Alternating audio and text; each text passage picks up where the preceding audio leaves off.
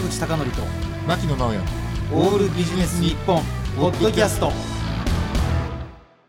坂口孝則と牧野直哉のオールビジネス日本。今日のテーマは角を立てない断り方。難しいけどいいテーマですね。いやーあの最近ね、うん。あのいろいろこう話題になってる中で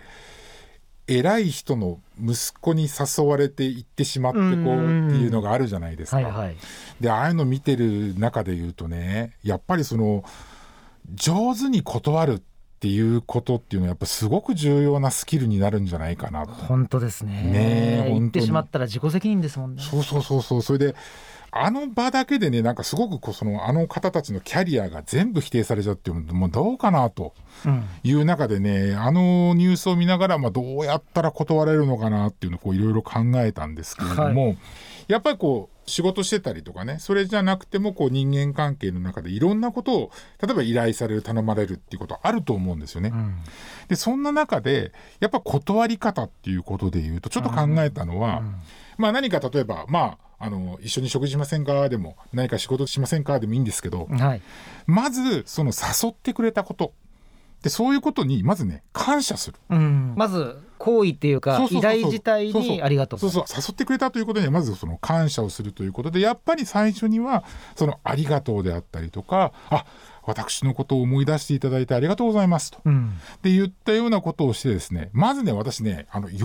ぶっていうことは必要じゃないかと思うんですよ、ね、なるほどなるほど。誘ってくれたことに対して、ただそこでね例えばお仕事とかだったらで自分が難しかったらちょっと自分は難しいんだけれども誰々だったら大丈夫かもしれませんっていう代替提案なんかをするっていうこともできるんじゃないかと思うんですけど、やっぱ一回喜んでありがとうと言ってから詫びると。うんで詫びる時にねあなたの期待に応えられなくて本当に申し訳ないと。っていうことを言うというのがすごく大事じゃないかと思うんですよね。であの私もやっぱりいろんなこう依頼を受けたりとかそういった中でやっぱりそのすごくこう肝に銘じているのは曖昧にしない。うん。あのやるのかやらないのか分かんないじゃなくてやるんだったらやるしやらないんだったらごめんなさいっていうことなんですけれどもそこでねやっぱり重要なのはあの明確にもうはっきりと毅然とうん。で曖昧でいるっていうことがやっぱ一つやっぱまた大きな問題を生んだりするわけじゃないですか。ね中途半端だったらじゃあこの日はどうだとか言われたりとかね。そうそうそうそうそう、だからそういったところでねあのもう断るんですけれどもでそこでね重要なポイントっていうのがこれ、ね、意外とね、皆さんやってないんですけど坂口さんって自分で自分にアポ入れたりします？例えばこの時間は俺はこの仕事をしようとかっていうことってされたりします？あの原稿執筆に限ってはあ。この間に書くってことはやるんですが、あんまりやってないかもしれないですね。あんまやってないですか、私ね意外とあの全部ねあの 例えば今日朝の9時から夕方の5時まで全部自分のアポっていうのはありえないと思うんですけど私ねやっぱり一日のうちのある部分っていうのは自分でアポ入れてもいいと思うんですね。うん。ですから